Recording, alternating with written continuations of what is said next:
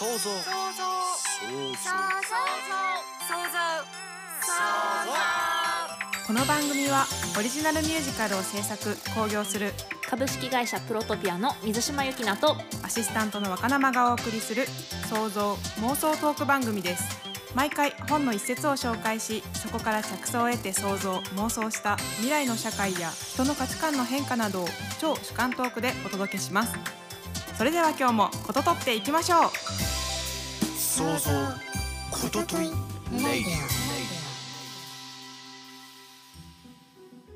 皆さんこんにちは。創造ことといラジオアシスタントの若生です。株式会社プロトピアの水島由紀奈です。前回はそうなの。冗談みたいな真似をしないといけないってこと。この世の手続きって大半が冗談だと思うわ。という一節からお墨付きコンサルタントがある出来事をきっかけに資格や肩書きがなくとも求めていた幸せを手に入れるお話の想像妄想を広げてお送りしました今回はどんな一節でしょうか？取り上げた一節を教えてくださいはい、今回の一節です。食べることだけに喜びを見出しているようにさえ見える生命。参加するだけのプログラムです。今回は前回に引き続き森博さんの式シリーズから夏にあった一節を引用しました。あの、先に言っとくと、来週は秋で、再来週は冬です。はい全楽しみに全シリしてます全シリーズから引用してやっていきたいと思います。で、春は全てが F になるっていう作品に出てくる真形式先生が5歳の時の物語だったんですけど、夏は13歳になった式先生の物語ですね。中学生くらいですそうかねですね。で、はい。すべてが F になるで殺人事件が起きるんだけど、それが真形先生の過去の出来事が結構起因していて、すべてが F になるにも過去の出来事が書かれてるんだけど、その前後がないわけで、うんうんうん。その前後が夏に書かれてるって感じかな。この取り上げた一節は、真形先生が13歳の時に初めて一人で外に出て、それまではあの警備の人とかいるわけ。大人が、周りに大人がいるんだけど、初めて一人で外に出て、電車とか船を乗り継いで目的地まで行く過程で、その電車に乗ってる人とか、いろんな人たちを見て感じたことを記述した文章なんだけど、はいちょっと長く読みますね。何もインプットしない、何もアウトプットしない、単なる燃焼だけの生命がほとんどだ。抵抗もせず攻撃もしない。流れるままに生きる生命がほとんどだ。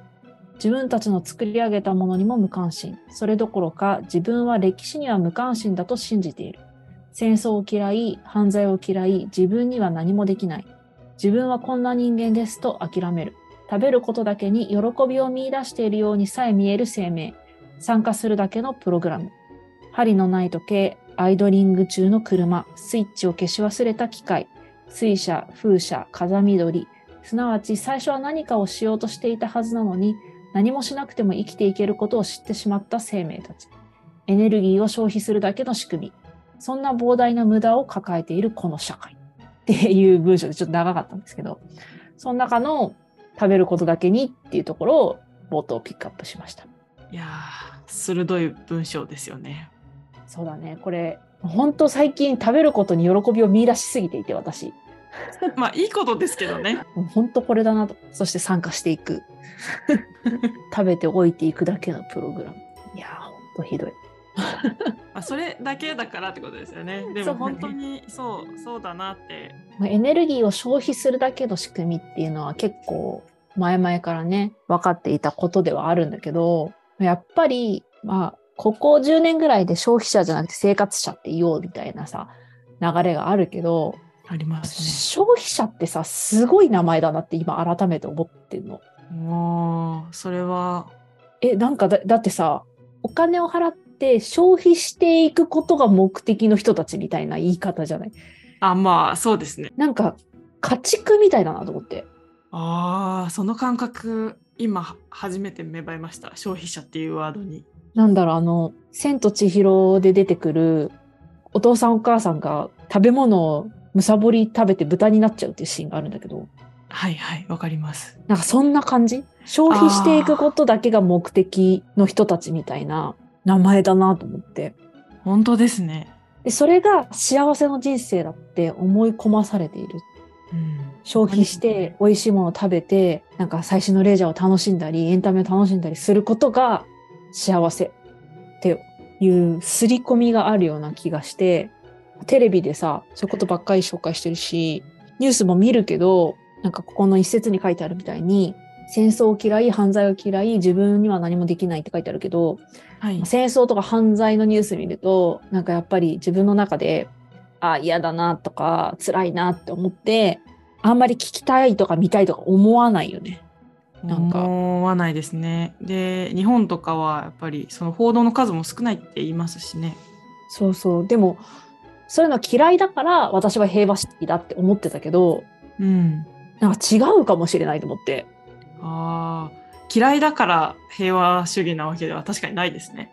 うん。なんかそのテレビとかメディアを通して夢見せられてて無能な消費者になり下がって本当は他にもいろんなことがあるのにうん。自分の人生のお金とか思考とか時間を吸い取られるだけの役割みたいなのにさせられちゃってるんじゃないかなって思った。ああ、本当に戦争とかだけじゃなくて、うん、まあ、環境の問題とかも、うん。本当はね、何か行動したらいいんだと思うんですけど、うん。環境破壊は嫌だなって思ってるだけで、じゃあ何かすごく影響のあることが何かって調べたりとか、うんそれに対して行動してるかって言われると違うなっても思うんですよね。だからなんか大小様々ありますけどうん考えるっていうことをなんかしなくなってるなっていうのは本当に実際に思いますね。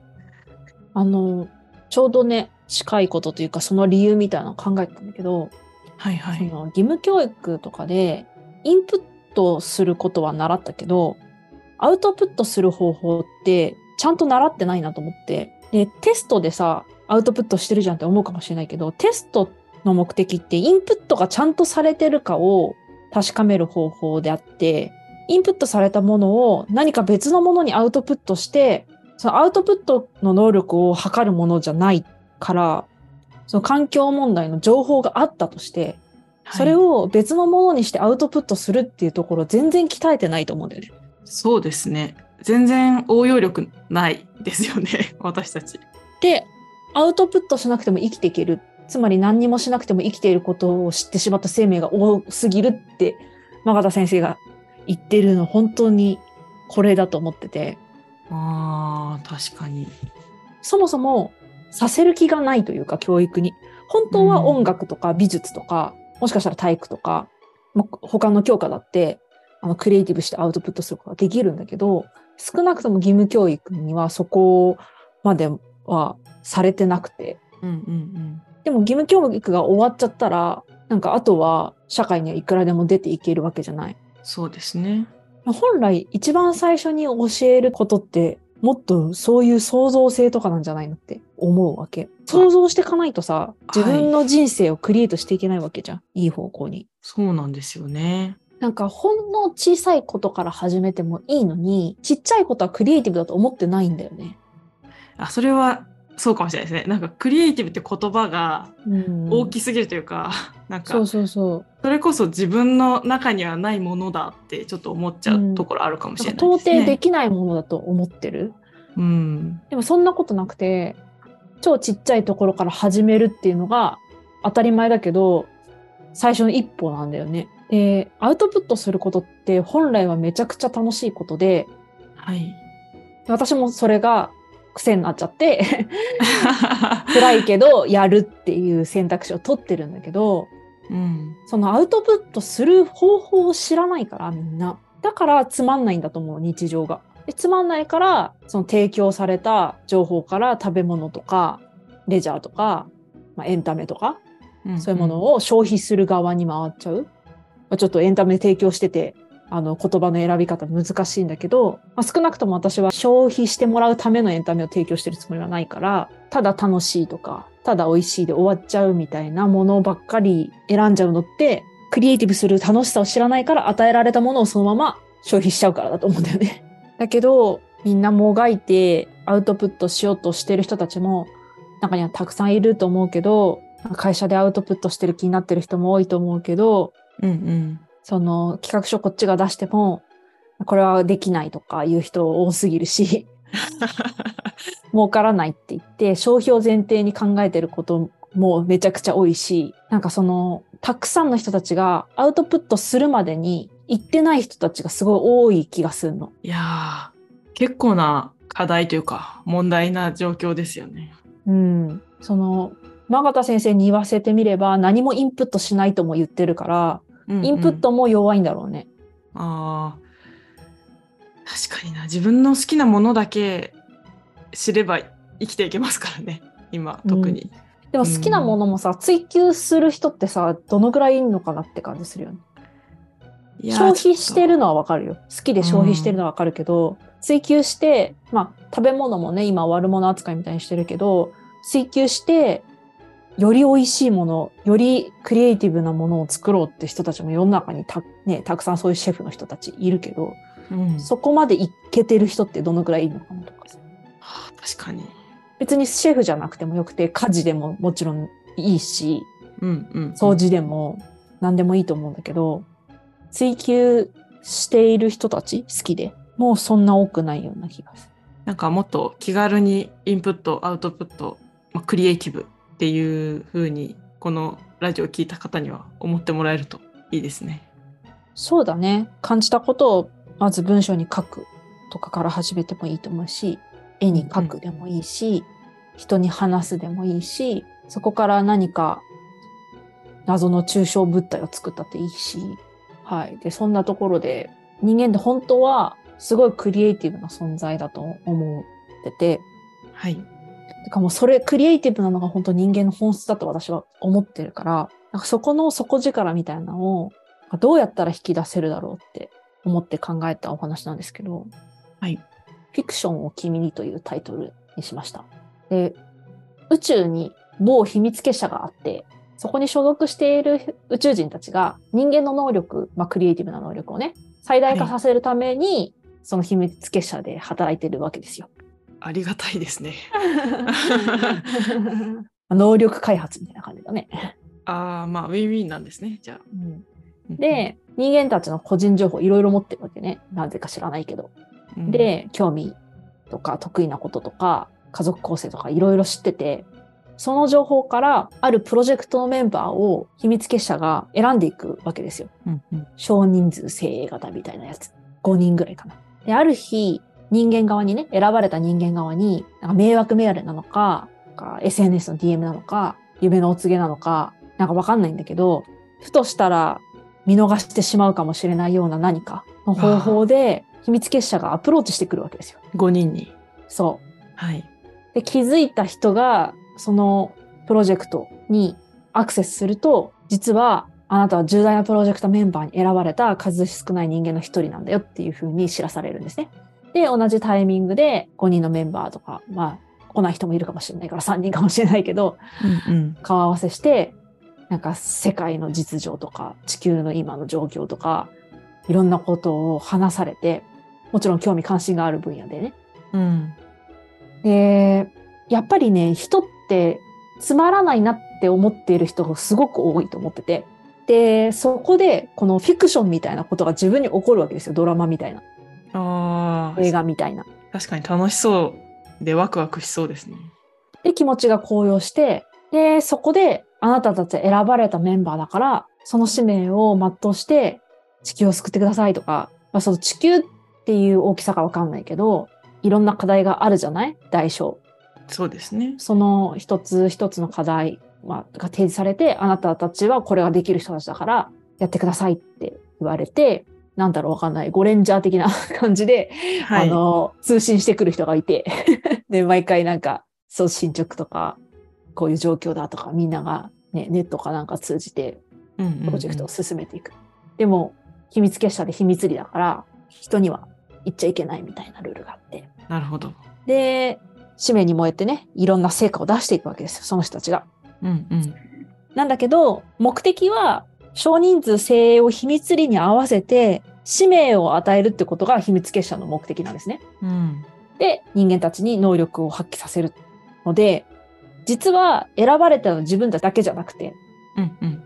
至るところでいろんな人たちがいろんなプロジェクトの大小ありながらも秘密結社に選ばれているの実は。自分の家族が実は何かのプロジェクトメンバーだったりとかそうそうそう知らないけどね。で実は社会がいい方に回ってたみたいな話。いやーいいですね「フィクションを君に」っていうタイトルがまずいいですね。つまらないなを、まあ、うん。何か動画とかを見て埋めるんじゃなくて、こういうねフィクションみたいなことを、まあ、自分で起こしたら一番いいのかもしれないですけど、うん。このお話みたいにうん。なんか活動していくきっかけになるようなお話になるのかもしれないなって思いました。うん。まあ物語の中でねこれだったら自分もできるかもみたいなやつが提示されてるといいかもしれないね。確かにうんはい、今日もいろいろと想像妄想できたのではないでしょうか。来週は森博さん、式シリーズの秋を題材に妄想トークを繰り広げます。お楽しみに。想像ことといラジオは毎週木曜朝7時に更新予定です。ぜひフォローをお願いします。さて、いかがでしたでしょうか？ぜひリスナーの皆様の感想、想像、妄想も聞かせてください。また株式会社プロトピアではこの番組から着想した小説やシナリオを制作してくださる仲間を随時募集しています。興味のあるテーマで作品プロットを構成し送ってください。いずれもラジオの紹介欄にある Google フォームから受け付けています。お便りをお待ちしております。それではまた来週。